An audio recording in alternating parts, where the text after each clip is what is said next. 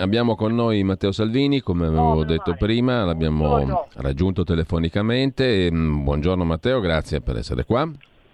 Buongiorno Giulio, buongiorno Carlo, buongiorno a chi è regia e soprattutto a chi ci ascolta. Buona giornata di San Lorenzo, sperando che almeno una parte dei desideri si trasformino in fatti e non rimangano solo eh, col naso all'insù. Guarda, di questo stavamo proprio parlando con Carlo Cambi all'inizio della nostra rubrica eh, e ne approfittiamo subito, visto che abbiamo una decina di minuti eh, di conversazione con te per chiederti il punto sul programma. Abbiamo letto stamani che il programma più o meno è stato condiviso all'interno del centrodestra, ancora non è stato presentato formalmente, ci sono 15 punti eh, e mh, tra questi punti c'è un punto molto importante. Stavamo parlando di economia poco fa e di fisco, la cosiddetta flat tax o tassa piatta.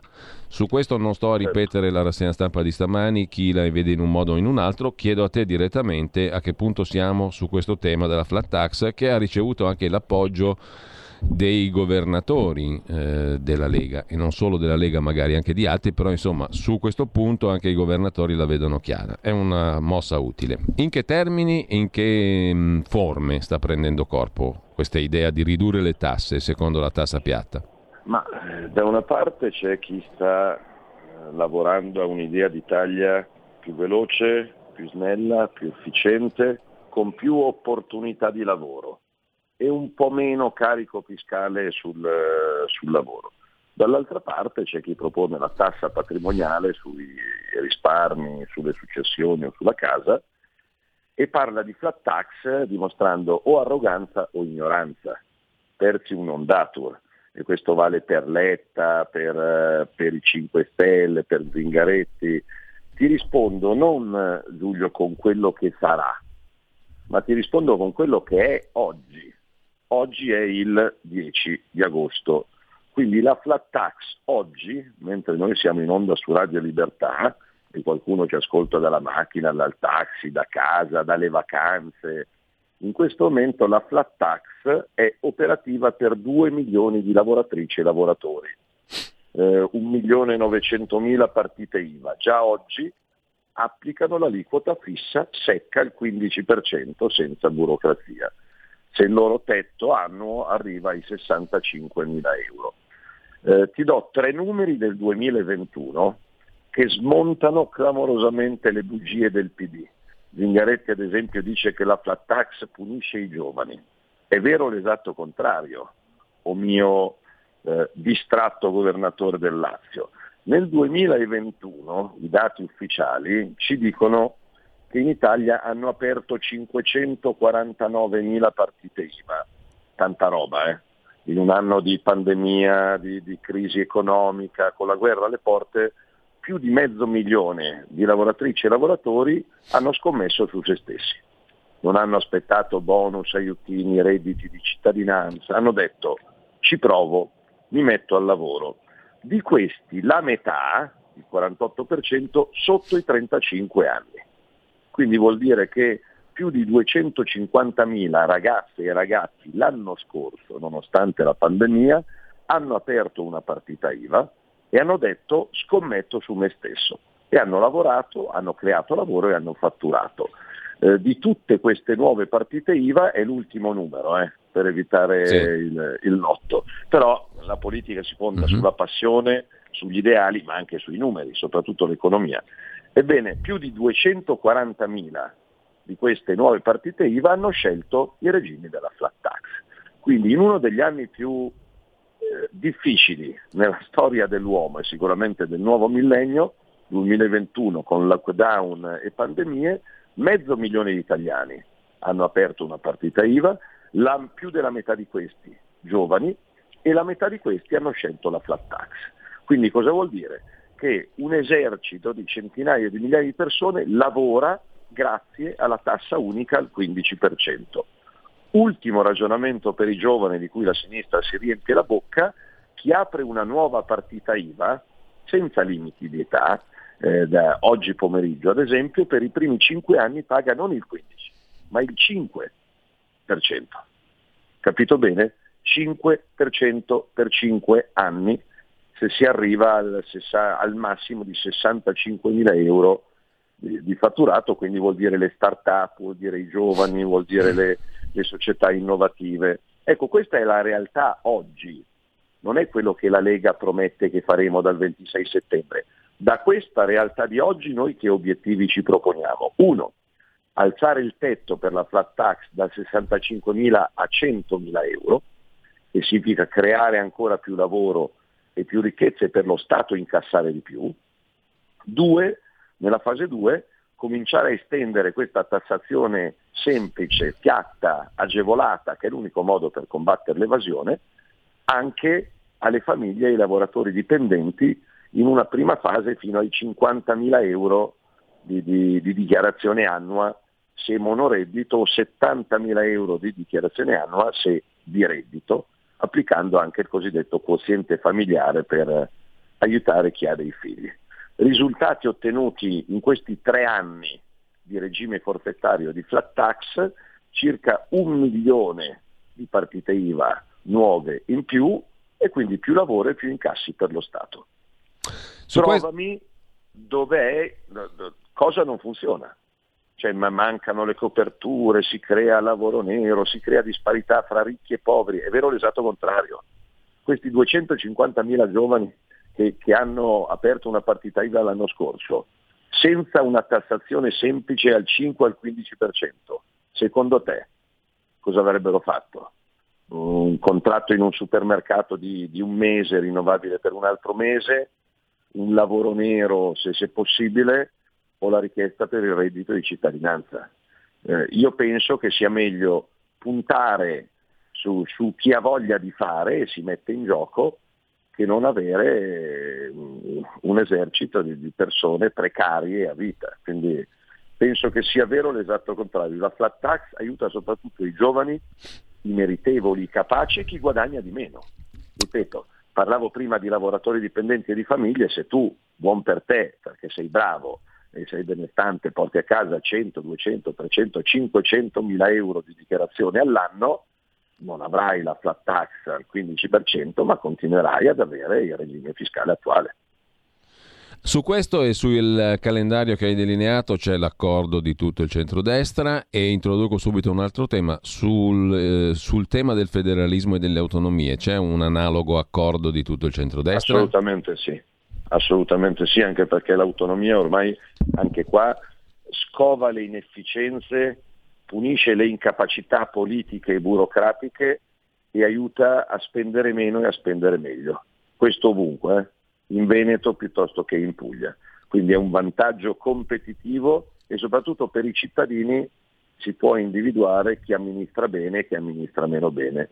Se a Bari o a Treviso eh, scegli di svolgere una funzione che oggi svolge lo Stato, invece di spendere 100 perché sei più bravo a Bari o a Treviso, spendi 95, quel 5 che ti rimane in cassa lo usi per i tuoi cittadini per aumentare i servizi o ridurre il carico fiscale regionale. Quindi penso che sia anche la fine dell'alibi di certa cattiva politica che soprattutto al sud per incapacità o, o per ladreria non è stata in grado di dare risposte per decenni ai cittadini ed era sempre colpa degli altri.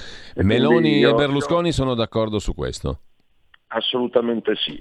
Se devo essere eh, così preciso eh, fino in fondo, stiamo lavorando per mettere in dettaglio due temi che secondo me sono centrali in questo programma che riguardano l'energia sì. e le infrastrutture, però scripta manent, quindi mettere nel dettaglio cosa, come e quando.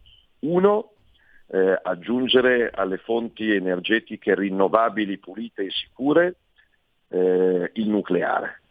Lo ha fatto l'Europa, lo ha fatto l'Agenzia Europea, il nucleare è stato inserito fra le fonti energetiche eh, che riducono i cambiamenti climatici, gli impatti ambientali ed è la forma più sicura in, eh, nella sua ultima generazione, sulle infrastrutture dare via libera alle troppe infrastrutture bloccate da tempo e faccio un esempio fra mille, il ponte sullo stretto di Messina, che sarebbe finanziato da privati e sarebbe un'opera che, che porterebbe l'ingegneria e la sapienza italiana agli occhi del mondo. Quindi il 25 settembre chi sceglie la Lega sceglie un mondo che cresce, che corre, che aiuta eh, chi non ce la fa a non rimanere indietro, ma che punta sul merito, punta sui giovani, punta sugli artigiani, punta eh, sulle capacità, non sullo statalismo, sulla burocrazia, sull'assistenzialismo e sulle complicazioni. Matteo, so che Carlo Cambi, che è con noi nei pochi minuti che mm, abbiamo ancora con te, mm, voleva proprio chiederti qualcosa su energia ecco. e credo un altro punto. Carlo. Sì, allora intanto Matteo, forza e, e diamoci molto da fare. Eh, una postilla sul federalismo, io credo che sia eh, il contraltare preciso e necessario al presidenzialismo, cioè le due cose devono certo. eh, marciare insieme. Assolutamente d'accordo sull'energia ti volevo dire questo. Noi abbiamo uno straordinario patrimonio che è l'agricoltura. Possiamo produrre dall'agricoltura una quantità di energie riciclando gli scarti agricoli e dell'agroalimentare straordinari. Vedo che bio, sulle biomasse, sulle biomasse, certo, c'è nel programma, eh? c'è, c'è nel programma. Ecco, volevo sapere se avevate eh, fermato l'attenzione. Sì, sì, la biomassa a differenza dell'eolico e del solare è, è, una forma di energia che ti garantisce continuità. Qual è il problema dell'Italia?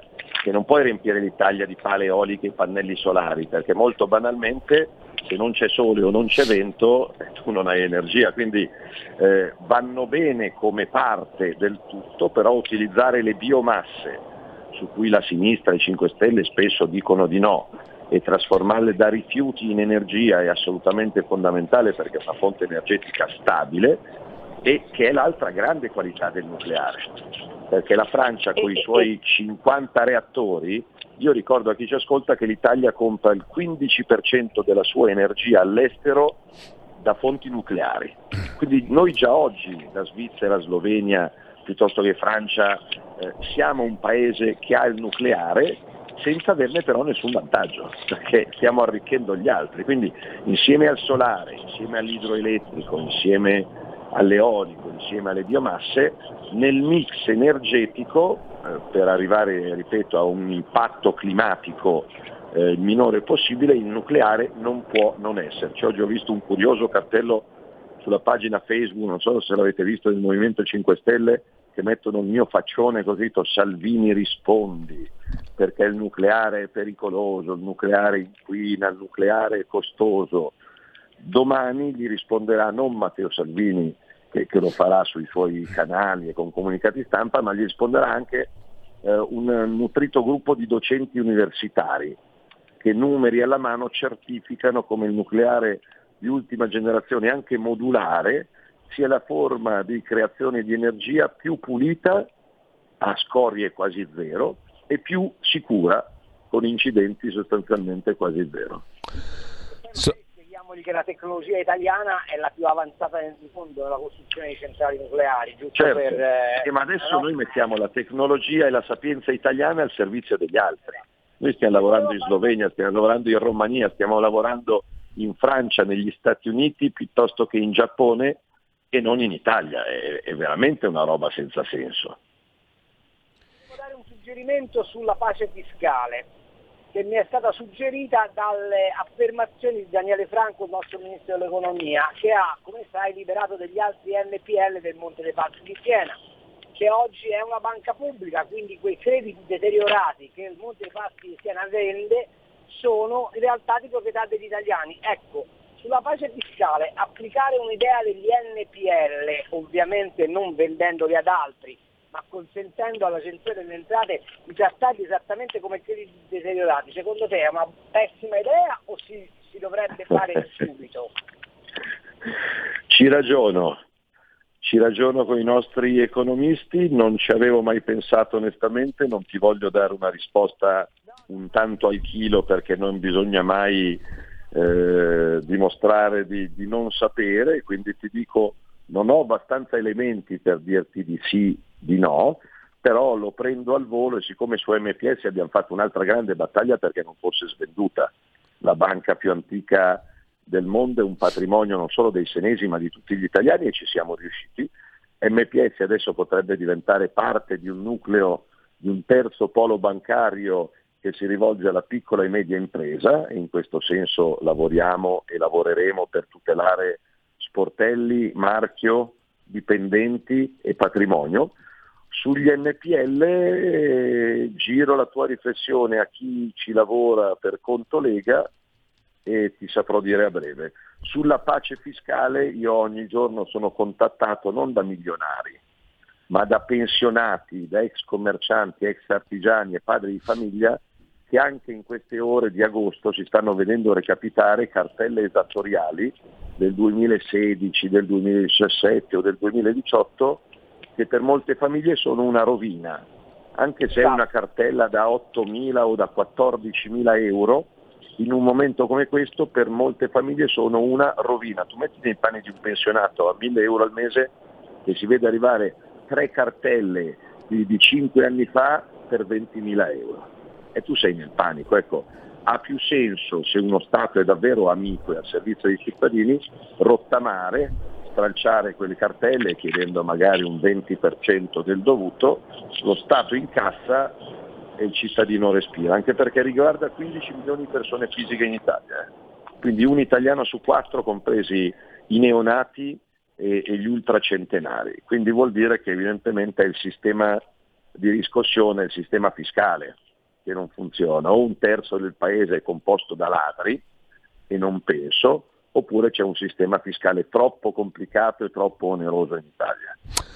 Matteo, credo che dobbiamo salutarci tra brevissimo, però siccome tu hai parlato dei giovani prima e delle partite IVA e dei giovani che scommettono su se stessi, a me correva alla mente un argomento del quale parlavamo con Carlo Cambi l'altro giorno, vale a dire la proposta che ha fatto Letta invece di dote di 10.000 euro per i giovani mettendo una patrimoniale sui più ricchi, sui nonni, una certa soglia nonni. e via dicendo. Ecco, tasso il nonno, tasso il nonno per aiutare eh. il nipote, a me, sembra, a me sembra, magari va bene in Venezuela magari può andare bene in Venezuela o poteva andare bene in Unione Sovietica.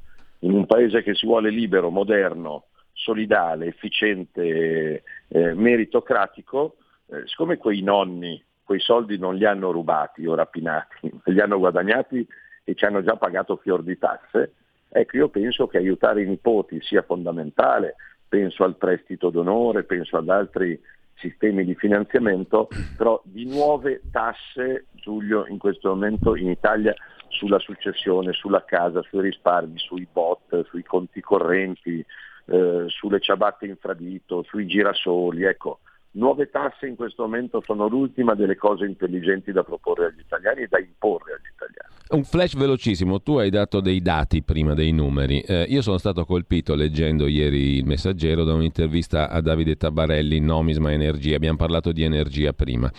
Allora, 200 euro costa ogni megawattora di gas attualmente.